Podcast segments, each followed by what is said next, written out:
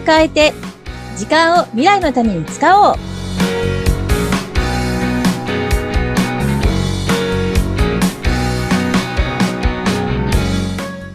こんにちは、ガッキーこと研修講師の新垣です。こんにちは、今回もご一緒させていただきます才川貴子です。ガッキー先生、今回もよろしくお願いいたします。よろしくお願いいたします。さて、ガッキー先生、はい、今日は私なんか楽しい話ないかな、なんか興味深い話ないかなってなんともそんな感じなんですけれども、楽しい話とか興味深い話ないですか？楽しい話はまあいろいろあるかもしれないですけど、興味深いだとするとそうですね、はい、才川さん、人の成長って、はいはい、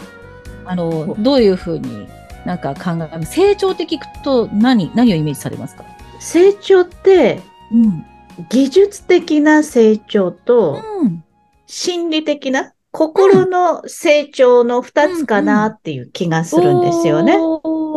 何かが作業できなかったものができるようになるっていう目に見える成長と、目に見えない中でも心の中で、なんかもうイライラしてなんかわーって言いたいけど抑えている自分、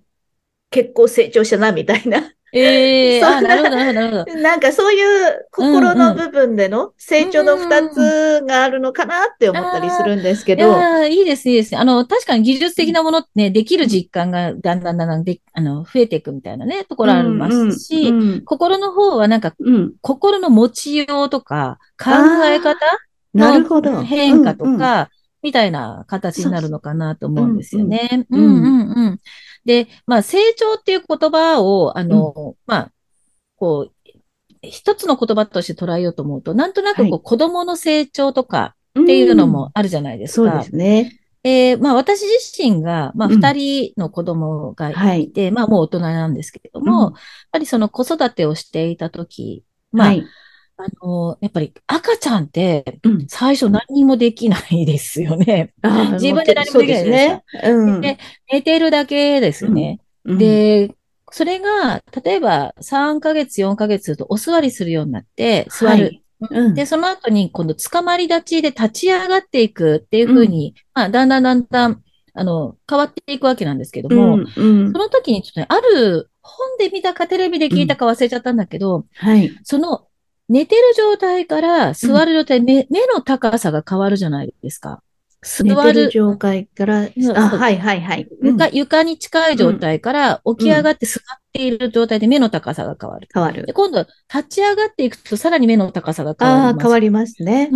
この目線が高くなっていくごとに、脳の発達がすごく目まぐるしく変わっていくらしいんですよ。面白い。はい。だから、いきなりできることが増えていくらしいんですね。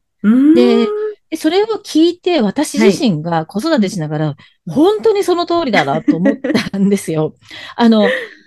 ってね、寝てるだけの時何もできなかったのに、座るだけでももう全然なんかこう、体の上半身が動いてたりとか、で、もう立ち上がり始めるといろんなもの触り始めるし、なんか、下手すると転ぶから、目離せない。動き方が激しくなっていくから、こう、どんどん目が離せなくなってって、で、本当に日々ね、できることがどんどん増えていくっていうのを見て、いやー、本当すごいなって思ったんですよね。だから子育てでまさにそれ実感したんですけど、その、目線が上がると、成長が促される。そうそう。で、これって、まあ、大人になっちゃうともうすでに目線の高さは変わらない。もう成長止まってるからね。背が伸びないから、物理的には変わらないんだけれども、これ、例えばよく、研修の中とかでも言うんですけど、視野を広げるだったりとか、視座を上げる。視座とか言いますね。目線を上げるみたいな、言うじゃないですか。意識の問題として。で、その幅を広げたり、高さをですね、高さとか深さっていうものを作ったりっていうことによって、見えてくるものが違うよってあると思うんですよね。その、人ってやっぱりこう、同じ環境の中で、同じ、視野というか、こう、範囲の中でずっと考えてると、あまりこう、アイデアとか出てこないんだけども、ちょっと幅が広がったり、ちょっと上から見てみて全体像が見えたりすることで、考えというか、アイデアがいきなりこう湧いて出てきたりとか、あるいは今までとは違った見方ができたりとか、っていうのがあると思うんです。はい。で、私、その IT 業界にいて、で、研修の中でも IT 系の研修をよくやらせていただくので、ちょっとプロジェクトマネジメントみたいな研修もあったりするんですよね。はい。で、そういう研修の中でもよくお伝えしているのは、研修の中で、まず視野を広げる。自分が関わってきた仕事だけじゃなくて、別の仕事に関わってきた人の話を聞くと、違うケースを学ぶことができるから、まずは視野が広がる。あ、こんなケースもあるんだ、こんなケースもあるんだ。あるいは、こんなやり方もあるんだ、あんなやり方もあるんだって、まあ、そのさっきのできることを増やしていくとか、はい、選択することを増やしていくっていうのができます。で、あともう一つは視座を上げる。今までは指示を受けてやっている立場だった人たちが、それは指示を出す側の立場になってみる。そうすると自分は指示を受けてやってる時には、言われた通りのことができればよかったかもしれないけれども、実は指示を出す側が何を期待しているのかって考えると、仕事の仕方が変わったりする。で、視座を上げて全体像を見渡すと、一個のここの一つの部分だけがうまくいっても仕事ってダメで、全体最適みたいな考え方が必要になるから、そうするとじゃあ、ここの部分とここの部分を連携させてこう動かした方がいいかなとか、こっちとこっちの順番を入れ替えた方がうまくいくかなとか、あるいはこの人にこう関わってもらうとうまくいくかなっていうような、一つの部分じゃない全体を見た中での判断っていうのができるようになってくる。それ視座を上げるって、よく俯瞰してみるっていう言い方しますよね。鳥がこう見下ろす。で、そういう視点を持つことで、こう今までとは違った考え方や判断基準ができたりするっていうのがある。で、研修の中でそういうふうに言ってるわけなんですけども、つまり、この視座を上げてもらうことによって、その人のマインド的なところの成長を促すようなことっていうのも、研修の中では、させていただいてるわけなんですね。で、プロジェクトマネジメントの研修を、してる時に、プロジェクトって一つの仕事の単位なわけですよ。例えば、この、システム開発なシステム開発で、お客さんの要望を叶えるためにシステム開発して、作り上げて、お客さんに納入する。そこまでが一個のプロジェクトだったりするわけなんですけども、じゃあその時に、そのプロジェクトに関わって、あなたは成長しましたかみたいな。で、仕事ってできることをただやってるだけだったら、そんなに成長実感ってないと思うんだけど、例えば、今まで苦手だったことに、今回チャレンジしてるだったりとか、初めてこういうものに、こういう経験をするだったりとか、今までと違う役割を与えられるだったりとか、っていうことで、今までとは違った自分になっている可能性っても当然あるわけですよね。で、その成長実感をこう持ち続けられると、人ってさらなる成長がしたくなっていくし、成長意欲も湧いてくるし、それからその成長実感があること、自分に自信もついてくるし。そうですね。で、そうするとそこの中で、その会社とか組織の中で、いる自分に対しても納得感が出て、もっと頑張ろうとかって思ったりとかになるわけなんですよ。で、そういうのをこう、機会として提供し続けられるのが、仕事であって。そうすると、企業とかは、採用している、そこのいる社員の人たちに対して、どんな風に成長してもらいたいから、こういう研修を受けてほしいって考えたりとか、あるいは、こういう経験をしてほしいから、この仕事に携わってほしいとか、っていうような、その人のキャリアとかを考えながら、いろいろなチャンスを提供しているんだと思うんですよね。で、その一個一個のこのチャンスを、こう自分の中でうまくね、使うことができれば、自分自身の視野が広がったり、視座が上がったりっていう風になって、今までと違う自分、成長した自分っていうのを手に入れることができるんじゃないかな、なんて思うんですよ。そうやって成長を自分で感じれたことによって、どんどん自信もついていくんですね。そうです。前だったら不安を感じながらやってた仕事が、こう確固たる信念を持ってできるようになったりすると、全然違うじゃないですか。うんうん、そうですよね。なんかこう、成長がもたらすものって、技術的なものだけではないんですね、やっぱり。うん、そうそう。だから、例えばプログラムがね、こう、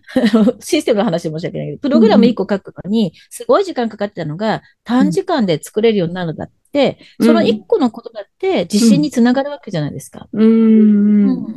あるいは誰かに聞かないとできなかったことが一人でできるようになる。これも自信につながるじゃないですか。あるいは、今度は人に教えることができるようになったりとか。全体をコントロールすることができるようになったりとか。やっぱり、だんだんできることが変わっていくから、リーダーになったりとか、管理職になったりとかっていうふうになっていくわけですよね。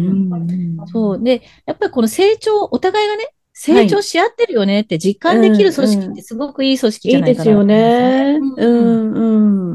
ですよね。だから、その成長できるきっかけって、いろんなところにあるわけなんですけども、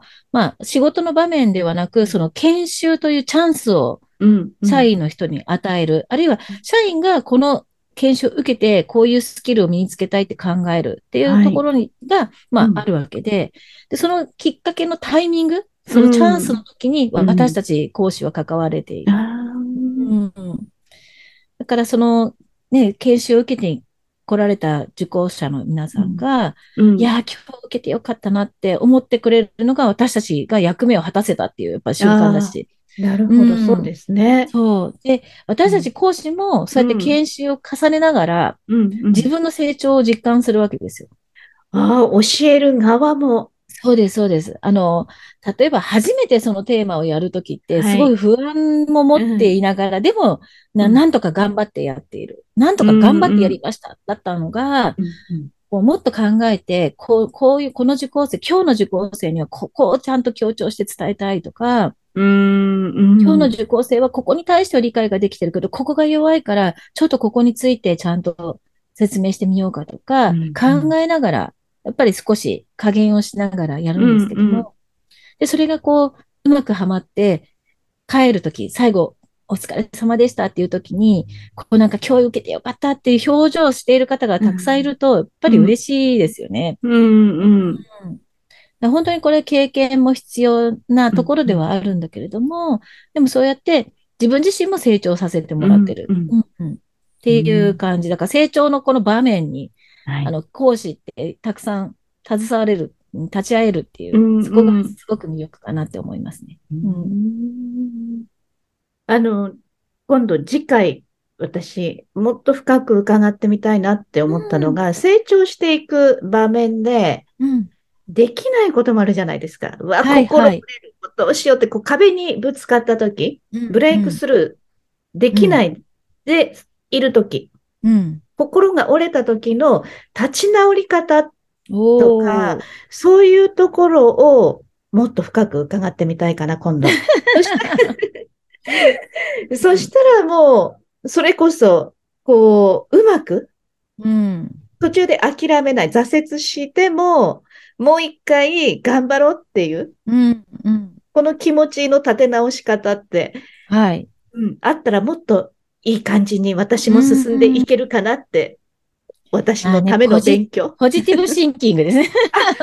そうそう、それですね。なんか、やっぱりでも、いろんな場面あると思うんですよ。うまくいくときもあれば、うまくいかないときもあるから。でも、年月かけながら自分自身が前よりは上がっているっていうね、実感ができたときにやっぱりすごく達成感とかね、自信につながるんじゃないかなと思いますね。やっぱそういう経験をたくさん繰り返しながら、自分自身がもっとこうなるかもしれないって思えたら人生もハッピーになると思うし、で、また自分の可能性もね、またさらにいろいろと考えられるんじゃない？今までだったら考えられなかった、こんなことやってみようかなとか、っていう気持ちにもなると思うので、やっぱりそれがやっぱ前向きな気持ちになるんじゃないかな、なんて思いますね。だからいつもガッキー先生って前向きなんですね。そうですか？いつも。もうさっきキーワードで出たポジティブシンキング、まさにガッキー先生ってそうですよね。でもね、なんかポジティブでいたいったいといつも思ってます。はい。ぜひ、今回また機会があれば、今回のお話の第2弾とか、第3弾伺ってみたいです。でも今日すごいなんか赤ちゃんのお話がすごいなんか納得いきました。ああね、いや本当実感を持って経験させてもらったので、はい。また近くに赤ちゃんいたらじっくり見ちゃいそう。そうですね。見てみてください。はい。ぜひ今回のお話はリスナーの皆さんにも参考にしていただきたいお話です。では、ガッキー先生、今回もありがとうございました。ありがとうございました。